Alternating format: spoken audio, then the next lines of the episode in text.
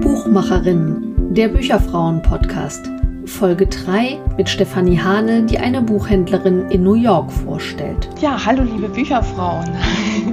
Ich besuche heute für euch äh, die Buchhändlerin und Inhaberin der Buchhandlung ähm, Powerhouse Arena, Susanne König. Ähm, sie, haben einen groß, sie hat einen großen Laden in Dumbo ähm, und heute treffen wir uns in der Filiale in meiner Neighborhood, Slope.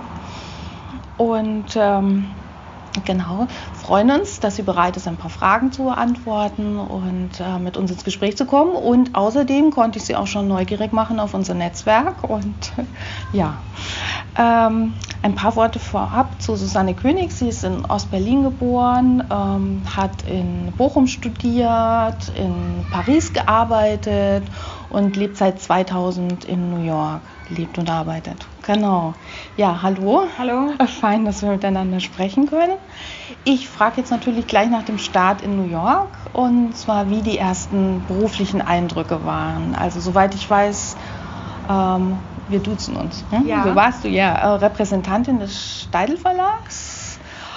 Und ja, ich denke mal, so ins kalte Wasser geworfen werden hier in New York, sowohl beruflich als vielleicht auch mit privatem Kulturschock, würde mich interessieren, wie du dich daran erinnerst. So war das auch genau. Also ich bin von Paris ausgekommen, habe dort für einen französischen Kunstbuchverlag, der unter anderem auch Vertrieb gemacht hat, äh, gearbeitet und dann hat der Verlag in New York eine Filiale aufgemacht und die habe ich dann geleitet und habe dann unter anderem auch Vertrieb und Werbung. Also das war so eine ah, Parallelgeschichte okay. zwischen dem französischen Verlag und dann ähm, dem Scheidel Verlag. Ähm, und ähm, der Kulturschock war es schon. Also das Büro war direkt auf dem Broadway, direkt in Soho, irgendwie so 14. Etage. Und ähm, da hatte ich dann einfach nur ein Telefon, einen Tisch, das war so ein Gemeinschaftsbüro. Und dann war das dann schon ähm, so ein Schock, also alles ist alles so per Telefon, die redet alle ganz schnell äh, oh. und ich musste dann irgendwie die großen Zeitschriften anrufen, versucht diese Bücher oder die Fernsehsender ABC oh. anrufen. Das war alles noch vor E-Mail mehr oder weniger, mhm. 2000, da gab es gerade so AOL, also es war noch alles wirklich sehr, also, mhm. also musste Leute anrufen und das alles irgendwie per Telefon regeln und das war dann schon irgendwie schwierig auch. Das ja, also schon, also das kann ich mir sehr gut vorstellen. das ist ja der härteste Start. Das ist der härteste, so schnell. Ja. Die sprechen ganz schnell und dann gibt es mhm. irgendwie, ist ja auch sehr viel automatisiertes Telefon hier in Amerika, bis man dadurch durch die ganzen Kanäle kommt, Press 1, Press 2 äh, und so. Das, also es war schon, war, war schon ein richtiger Schock. Das erste Jahr, da habe ich wahnsinnig viel gelernt. Also da habe ich wirklich äh, auch, auch sehr, sehr viel gearbeitet. Ich musste das ja alles aufbauen. Ich hatte auch keine Hilfe großartig gehabt und äh, habe natürlich wahnsinnig viel gelernt. Und es war dann schon spannend und so. Und dann äh, habe ich dann im, ähm, in diesem ersten Jahr auch meinen Mann kennengelernt. Der ist äh, Verleger für, von Powerhouse Books. Das ist ein Kunst- und Fotobuchverlag. Und ähm, der hat, dann, hat mir dann so ein bisschen geholfen. Der hat da so die ganzen Ideen gehabt.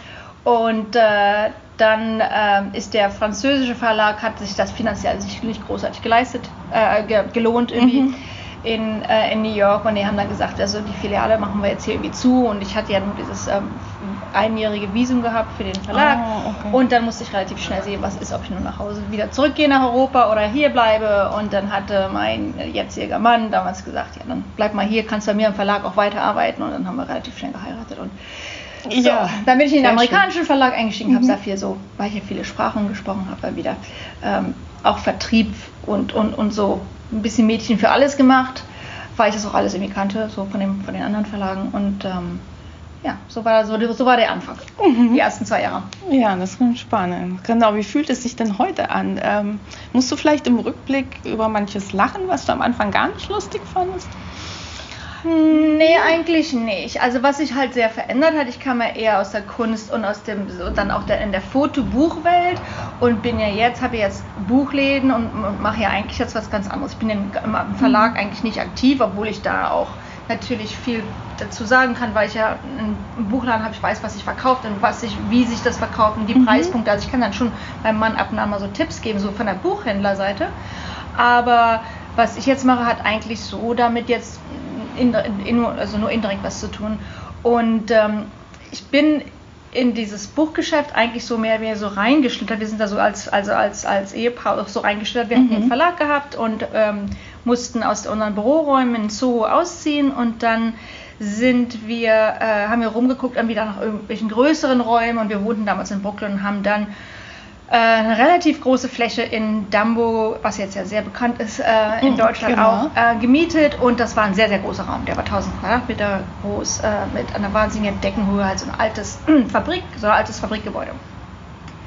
Und haben dort äh, gedacht, ja, das ist so ein toller O- Raum. Oben haben wir den Verlag auf der, auf der ersten Etage und wenn man runterguckt, da könnte man so ein paar Bücher hinlegen. Und wir haben wirklich ganz naiv angefangen Mm, okay. mit ein paar Rolltischen und haben da unsere eigentlich nur die Fotobücher rausgelegt. Und dann kamen so Leute, es war damals einfach noch nicht so, äh, äh, da war einfach noch nicht so viel Verkehr oder auch, da wohnten auch noch nicht so viele Leute. Aber so peu à peu kamen die Leute rein, was ist denn hier? Ist das so ein schöner großer Raum? Haben sie dann auch ein paar Kinderbücher. Also ich habe dann so peu à peu angefangen und habe mir das so selbst beigebracht im Grunde genommen. Dieses, also deswegen ist vielleicht unser Buchladen auch nicht so ganz klassisch, wie so auch klassisch sortiert und ist eher so ähm, fast so wie ein Kunstbuchladen, denke ich mal, in Europa. Ja. Also sehr viel Tische, sehr viel ist so flach ausgelegt, ganz wie, also so gut wie keine Regale, genau. äh, alles irgendwie sortiert oder auch halt äh, auch also so kuratiert, wie man so schön sagt, also dass man schon auch auswählt und sagt, ich habe jetzt nicht wirklich alles, sondern dass so, so Sachen, wo man sagt, bestimmte Themen interessieren oder die sind irgendwie einfach jetzt in momentan oder ist Interesse dran, dann hat man halt bestimmte Tische, natürlich Feminismus ist ganz groß, das ganze Politische ist nach, nach Trump groß geworden, also die ganzen politischen Bücher überhaupt zu verstehen, was da eigentlich abgelaufen ist in Ja. 2016. Das sind so Bücher, die früher nie gekauft worden sind. Die gab es auch so in der Art auch gar nicht. Und es hat sich natürlich jetzt so auch durch den Women's March, ne, da hat sich sehr verändert. Da sind also auch ganz andere Buchthemen oder im Buchhandel, Buchhandel andere ähm, Themen aufgekommen. Also wir haben, wir sind da so wirklich so peu à peu, habe ich mich so da hochgearbeitet und dann äh, haben wir auch dann ähm, erst so nach drei, vier Jahren mit ähm, Veranstaltungen angefangen, also großen Lesungen. Und da, da der Raum sehr, sehr groß war, hatte sich das angeboten, dass wir da im Buchladen fast bis zu 300, 400 Leute sitzen, hinsetzen konnten. Und dann hatten wir wirklich von David Sedaris, Anthony Bourdain, Salman Rushdie, Knausgard, also wirklich alle Größen gehabt. Auch Politiker, Politiker waren da, Al Gore war da, Chelsea Clinton war da. Also da waren auch allerhand so ähm, auch andere Veranstaltungen, also jetzt nicht nur äh, Lese, also literarische. Also den großzügigen Eindruck, den kann ich unbedingt bestätigen. Als ich das erste Mal ähm, in den Buchladen gekommen bin in Damburg, dachte ich auch, oh wow, da ist ja Luft zu atmen und man hat Licht und genau. Das ist ja jetzt der Laden, der neu ist. Das ist der kleinere. Der Ja, das ist schon der Der, kleinere, der andere genau. war viermal so groß. Oh Wahnsinn. Ja, also äh, der kleinere, das war mal ein bisschen Schock, musste man umziehen wegen den Mieten, aber Ja, ja, das reicht jetzt schon so ein bisschen in die nächste Ja, ja, Frage genau. rein. Der Buchhandel in New York funktioniert ja anders als in Deutschland, ist zumindest mein erster Eindruck gewesen. Es gibt äh, sehr viel Social Media affinere Buchhändlerinnen und Händler und äh, es gibt mehr Spaß rund ums Bücher kaufen und verkaufen. Also mir kam das alles ein bisschen Lockerer, lockerer ja. vor, unbedingt. Und es darf auch mal ein inhaltlich spannendes Buch knallbunt sein. Das ist so ein bisschen Pragmatismus. Ich kann auch vielleicht mal einfach fünf Bücher hochhalten und sagen, es ist Sommer, Leute, guckt, die sind schön. So. genau, ja, ja. Und ähm, ja, es gibt jede Menge buchaffine Menschen hier und man pflegt ein familiäres, familiäres Verhältnis schon fast zu seinem Buchladen. Und du selbst hast ja mal gesagt, viele Menschen empfinden Buchläden als sicheren Hafen.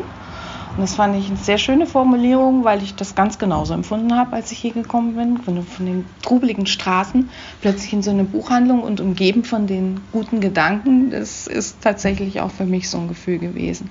Und jetzt ist die andere Seite aber natürlich ähm, sind die gigantischen Mieten, die Lebenshaltungskosten, dieses knallharte. Ähm, alles dreht sich ums Geld und muss es auch ein Stück weit, um zu überleben. Und dann frage ich dich natürlich, wie funktioniert das?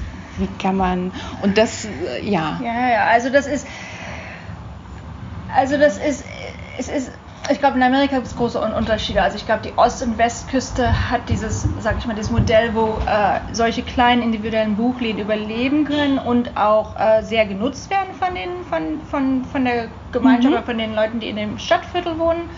Und das auch ist der Trend ist ja fast eigentlich in Brooklyn sogar, dass ein Buchladen meistens noch eine Filiale aufmacht oder sogar einen dritten Laden aufmacht. Also das Mhm. ist so ansteigende Tenden- Tendenz. Und warum ist das so? Also das ist also erstmal natürlich, glaube weil die Leute äh, hier wirklich begreifen, wenn man hier in dem kleinen lokalen Laden nicht einkauft, dann ist der weg, dann macht er zu, dann landet da meistens äh, ein Geschäft, was sich die Miete leisten kann. Das ist in New York mhm. hauptsächlich ein Nagelsalon oder ein Take-Out-Restaurant ja. oder eine Bank äh, ja. bei den größeren Flächen. Und das, äh, das haben, glaube ich, die Leute jetzt begriffen. Die haben gesagt, also wenn ich jetzt hier nicht einkaufen gehe und bewusst auch mehr zahle, weil Amazon hat das gleiche Buch ja für 40 Prozent billiger und wird jetzt für die, wird hier an die Tür geliefert äh, kommen die Leute hier rein und selbst wenn sie das Buch nicht finden, bestellen sie es bei uns und sie wissen, sie müssen dann wieder hier reinkommen und äh, das abholen und 40 Prozent mehr zahlen, machen sie aber trotzdem, weil sie halt mhm. halt wissen, wenn ich das jetzt nicht mache, ist der Laden halt weg. Ja. Und ich glaube, das haben die Leute begriffen und das ist einer der wichtigsten Sachen, würde ich sagen. Die Veranstaltungen sind wahnsinnig wichtig. Äh, mhm. Deswegen auch so, ich mal so dieses wirklich aktive und so ein bisschen turbulente auch in den Buchläden. Das ist ja nun wirklich immer sehr busy irgendwie mhm. in den mhm. Buchläden die sind wahnsinnig wichtig. Manche Buchläden haben fünf, sechs Veranstaltungen die Woche und weil da abends einfach immer Leute reinkommen. Selbst wenn sie das Buch des Autoren, der da liest, nicht kauft, sind sie schon mal im Laden, kaufen irgendwas anderes. Oder eine Postkarte, irgendwas anderes. Ne? Die Buchläden verkaufen ja in Amerika auch sehr, sehr viel anderes. Ja. In der Kinderecke werden natürlich auch ganz viele andere Sachen angeboten als nur Bücher. Ähm, also, und da kommen wir so mit diesem Punkt, glaube ich, auch so Verführung oder so. Das ist so, das ist so der Laden, wo man wohnt und da kommen die Leute, die kommen jetzt zum Beispiel bei mir besonders rein, weil sie jetzt diese, diese ähm, also es ist ein neuer Trend, auch so diese Karten zu kaufen, also mhm. etwas, so designten Karten, die sind ja auch fast 6 Dollar, ist ja relativ ja. teuer. Und die Leute kommen rein und ich sagen, schon viel Geld ausgegeben Karten, dafür. Ja, wegen den Karten, weil das finde ich so toll, weil ich einfach eine gute Kartenauswahl habe. Und wie gesagt, dann sind sie auch schon im Laden und dann fällt vielleicht nochmal ein Buch irgendwie in die Hand oder so. Ähm, oder sie kaufen sechs Karten. Das ist mhm. mir auch recht. Das ist, ne? Mhm. Also es ist ja auch Geld. da klingelt die Kasse. Ich denke mal, das sind so diese Hauptpunkte, so, wo man, ich sage, also das sind deswegen funktioniert das so, man kann überleben. Man muss natürlich aktiv sein, man darf nicht faul sein. Ne? Mhm. Man muss immer gucken und der Wettbewerb ist hart in Deutschland ja. durch die vielen Geschäfte. Und ja, ja. so ist das. Gut, dann sind wir nämlich auch schon genau so bei dem Thema, ob es jetzt einen kleinen Hype gibt und genau, wie sich das anfühlt. Also ähm, Momentan bist du mit deinem Buchladen so in aller Munde, sage ich jetzt einfach mal. Ich wurde schon mehrfach aus Deutschland angesprochen. Kennst du die? Und das klingt doch toll. Und ähm, jetzt wollte ich einfach fragen, was war der Auslöser? Wie ging das los? Also das Ganze hing damit zusammen, dass ich, ähm, das war 2016, glaube ich. Ich war seit 16, glaube ich. Vielleicht war es auch 15. Ich glaube 16 war es. 16 dass ich den ersten ähm, Preis, äh, den, den, die Frankfurter Buchmesse hat es zum ersten Mal den Preis vergeben. Es nannte sich der, der äh, amerikanische Buchseller, mhm. US das Bookseller Preis. Genau gelesen. Und das hat halt wie die Frankfurter Messe das allererste Mal vergeben, 2016. Und da wurde ich hier von dem ähm, German Book Office in New York ausgewählt als ähm, Buchladen, der sich für die ausländische Literatur einsetzt und auch Lesungen macht. Ja, in diesem Zusammenhang haben die gesagt, okay, der erste Preis, der geht jetzt an mich. Und dann bin ich dann noch nach Frankfurt gefahren, habe da mehrere Vorträge gehalten, auch über dieses Thema, wie überlebt man da als amerikanischer mhm. Buchladen. Ja, du hast mir ja erzählt, dass vor kurzem Dreharbeiten in der Buchhandlung in Dambo waren. Und da bin ich natürlich neugierig geworden und würde gerne wissen, worum es da geht und welche Rolle die Bücher spielen und ob sie überhaupt eine spielen. ja, also das ist ganz interessant. Also ähm, das geht auch das Thema zurück, wie, wie, lässt, wie kann man hier ein Buch halten, äh, Buchladen unterhalten, vor allen Dingen in Dambo, das ist eine sehr, sehr toll, das ist eigentlich fast die, eine der tollsten Wohngegenden jetzt ja, geworden. Neuerdings. In, in, in, ja. in ganz äh, in New York, nicht nur in Brooklyn. Und ähm, da sind natürlich die Mieten auch entsprechend hochgegangen. Und wie kann man da jetzt weiter, weiterkommen? Also die Buchmargen sind ja gleich geblieben. Ne? Der, ja. der Buchladen verdient nicht mehr. Die Gehälter sind in Amerika hochgegangen. Äh, da also äh, die, die, die, äh, das nennt sich ja Minimum Wage. Ja. Äh, also der Mindestlohn ist ja hochgegangen äh, äh, und zwar relativ stark angezogen. Das ist das, das sind natürlich mehr Kosten für den Buchladen und ähm, da haben jetzt einige Buchlinien überlegen halt, was, was kann man machen. Und ähm, wir hatten eine, eine, so, eine halbe Etage hoch, äh, fast äh, 100 Quadratmeter leer stehen eigentlich und haben das nur so für Veranstaltungen oder einfach Lager benutzt. Und es war eigentlich eine verlorene Fläche. Und da hatten wir einfach an, da war so ein Open Call von der, von der Stadtgemeinde hier. Oh, Produktionsfirma sucht irgendwie äh, Ah, Geschäfte. Mhm. um sich irgendwie, irgendwie irgendwas erneuern wollen oder Ausbau oder so. Und wir wussten auch gar nicht, um was es da eigentlich ging. Wir haben nur gesagt, na, das können wir ja mal versuchen. Weiß ich nicht, weiß, was dahinter steckt. Und dann musste man auch so richtig so Audition machen, also so richtig so Mhm, vorsprechen, gucken, Vor- ja. wie man auch spricht und aussieht, ob das auch alles gut für die Kamera ist. Und wir haben natürlich auch den Ausbau, also Ausbau auch bezahlt. Also die Idee war dann, dass es dann so eine Art Reality-TV-Show war, vorher, nachher. Also da kommt ein Architekt ran, Ah, eine Designerin und, und designt.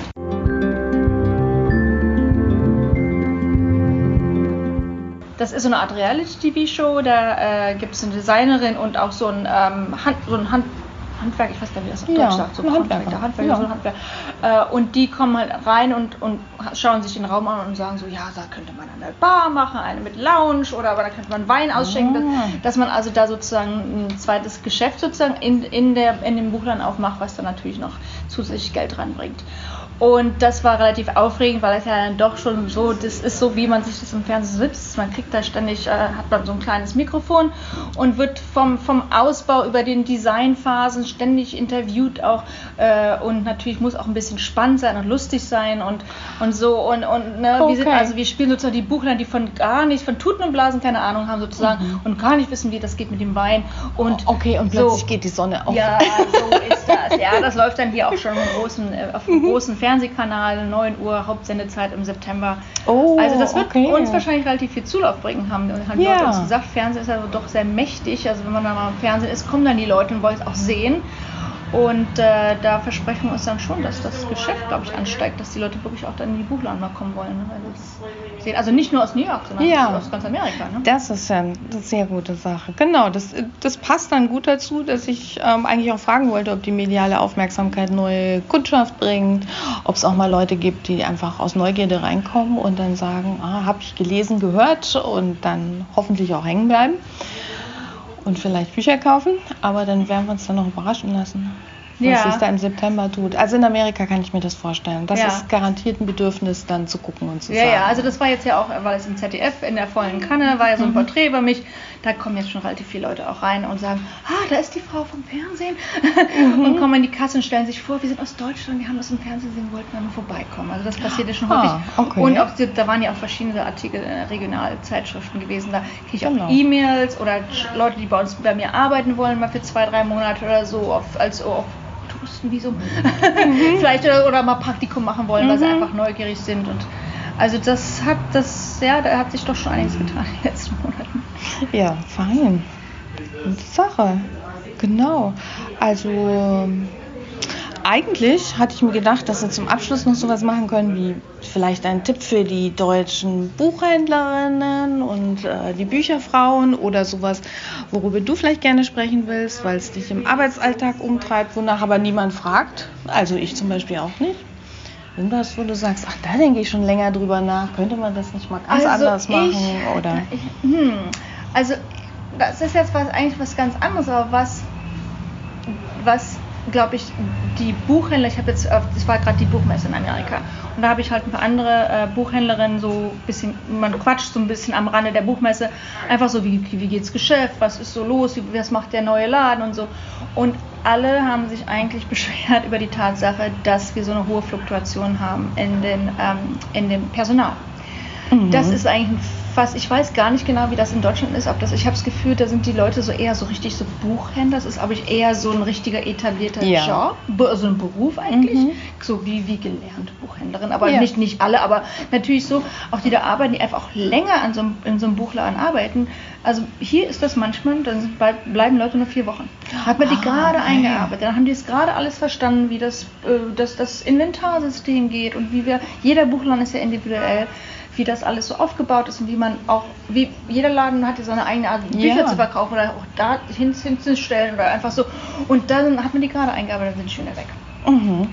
Und es hängt natürlich damit zusammen, dass wir nicht so viel Geld zahlen können, äh, äh, weil einfach die Buchmargen ja sehr gering sind. Und dann äh, aber auch wirklich New York ist eine Vielleicht Stadt, auch wo sehr viele, Leute, ja. sehr viele Leute kommen hier hin nach dem, nach dem College-Abschluss und dann ist das so mal für viele erstmal so der erste Job so, weil es gibt ja noch viel Buchläden und ist, da kann man auch halbtags arbeiten und es ist sehr flexible Arbeitszeiten und dann äh, ist das aber also, also wie so ein Hühnerstall raus und rein.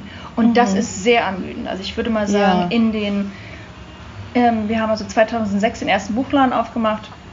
Also in den 13 Jahren, also möchte ich fast sagen, hatte ich bestimmt 50, 60, 70 Angestellte schon. Das ging immer raus und rein. Ich weiß gar nicht mehr manchmal, wie die heißen. Das ist jetzt Mhm. irgendwie schade, aber Ja. manche sind so kurz da, äh, dann hat man noch nicht mal gerade eine E-Mail-Adresse eingerichtet. Das ist schon wieder Okay, ja, würde ich schon also sagen, das, das, ist, glaube ich, so ein Phänomen das, hier. Das, ja. ja, das denke ich auch. Und das, ich glaube, das ist anders in Deutschland. Ich glaube, dadurch, also das ist sehr anstrengend, Mhm. finde ich. Immer wieder neu arbeiten, immer neue Gesichter, ne? Und auch Interviews machen, erstmal die Leute Mhm. auch finden, ne? Und dann muss ja auch Vertrauen haben, die Leute machen Schlüssel, die sind ja auch an den, Ja. ne, da ist ja auch Geld mit verbunden und Kunden, wenn die sich schlecht verhalten, das ist, das wirft ja alles ein, ein Image ab, ja? Also Ja. das hat, äh, das ist eine Sache, die ich überhaupt gar nicht so bedacht hatte. Und die sehr schlauchend ist eigentlich. Ja, verstehe ich. Das würde Genau. mich eigentlich mal interessieren, wie das so in Deutschland ist. Das ist bestimmt anders. Äh, Ja, also ich würde sagen, eine große Loyalität. Also Ja. ein, ein Job in einem Buchladen ähm, machen Leute wirklich auch aus Passion. Also ums Geld verdienen geht es natürlich auch, weil es praktisch ist mit der Zeiteinteilung. Ja. Also viele haben eben dann noch ähm, freie Aufträge und ähm, machen sowas, wenn sie jetzt nicht gelernte Buchhändler sind, eben als ein weiteres festes Standbein. Aber das ist so ein gutes Standbein, sage ich mal, das gibt man auch nicht einfach wieder her. Und es ist schon eine große Identifikation. Ähm, Ja. Auch mit dem Laden und allem Wohl und Wehe. Und ich habe auch schon mitbekommen, also wenn ein Laden eben schließen musste, dass ähm, die Mitarbeiter das dann noch fast mehr oder Mitarbeiterin noch fast mehr mitgenommen hat als die Besitzerin, die sagt, es funktioniert einfach nicht hier. Wir Mhm. müssen aufhören Ja, oder so. ja, ja. Ja, wäre jetzt mal so mein genereller Mhm, Eindruck, aber mhm. ich denke, das ist bestimmt ein New York-Phänomen und jeder versucht irgendwas und kommt an und fällt wie vom Himmel. Also uns hat das auch ein Restaurantbesitzer erzählt. Er hat öfter mal so Bewerbungen wie, habe ich noch nie gemacht, aber ich brauche Geld, hast du irgendeinen Job für mich? So. Und das ist natürlich sowieso was, was in Deutschland ja gar nicht funktionieren würde. Dafür Nee. ist die ganze Bürokratie ja auch zu aufwendig. Ja, ja, genau. Also nee, und hier gibt es ja auch nicht diese, diesen Arbeitsvertrag, man schreibt ja gar nichts. Also die kommen, da ist es mir ja so Handschlag oder vielleicht eine kleine E-Mail, wo sagt, hier, wir stellen dich jetzt hier ein für drei Tage die Woche oder vier Tage die Woche, je nachdem, was man sich. Und dann wird kurz das Gehalt besprochen und dann war es das. Und dann können, haben die so man, so, man sagt, so zwei Wochen Kündigungsfrist ist so ein Gang und Gäbe. Ja, und dann können die jederzeit sagen, ich bin dann in zwei Wochen weg. Die müssen auch keinen Grund angeben und so. Ist Mhm. natürlich für uns manchmal auch so. Wenn jemand nicht Ja. funktioniert, können wir auch sagen, irgendwie scheint es nicht so gut zu gehen oder so. Also da müssen wir jetzt auch nicht lange warten. ja, Ne? Äh, aber wie gesagt, das ist, das ist anstrengend. ja, das ist spannend. Mhm. Leider. das ist so die, die etwas äh, andere Seite. Ja, ich überlege gerade, aber spontan habe ich auch gar keine Idee dazu, wie man so einen Kreis entwickeln könnte von, von ein paar Leuten, wo man sagt, okay, passt auf, ihr könnt euch gegenseitig sozusagen abwechseln, wenn es gar nicht reinpasst, aber ihr seid so meine Kernmann-Frau-Schaft gibt es hier nicht. So nicht. Ne? Die müssen ja auch alle auf ihr Geld rechnen. Das, ne? die, das geht so Mhm. auch bei denen rein und raus. Das Geld, die Mieten sind ja so wahnsinnig Ja. hoch hier. Also die meisten Buchhändler von uns, die teilen sich auf jeden Fall ihre Wohnung. Also die können sich nicht alleine eine Wohnung hier leisten. Ja. Nicht, für, nicht was die Nein, im ich Monat weiß. verdienen. Das ist ja wirklich Ja. sehr, sehr wenig. Und dann sind ja noch Sozialabgaben auf die Mhm. 13,50 Dollar. Ja. Spannend. Ja, dann würde ich an dieser Stelle mal das offizielle Gespräch beenden, mich herzlich bedanken und ähm, weiterhin viel Erfolg wünschen. Danke. Und wenn ich ähm, mal wieder nach New York komme, was ich fest vorhabe, dann schaue ich auch gerne wieder vorbei. Ja, super. Freue ich mich. Wenn ihr uns nach dieser Podcast-Folge schreiben wollt, dann tut dies gerne per E-Mail an podcast.bücherfrauen.de. Ihr erreicht uns aber natürlich auch auf Twitter, at Bücherfrauen mit UE, ebenso auf Facebook. Vielen Dank fürs Zuhören und bis bald zur nächsten Folge Buchmacherinnen, dem Bücherfrauen-Podcast.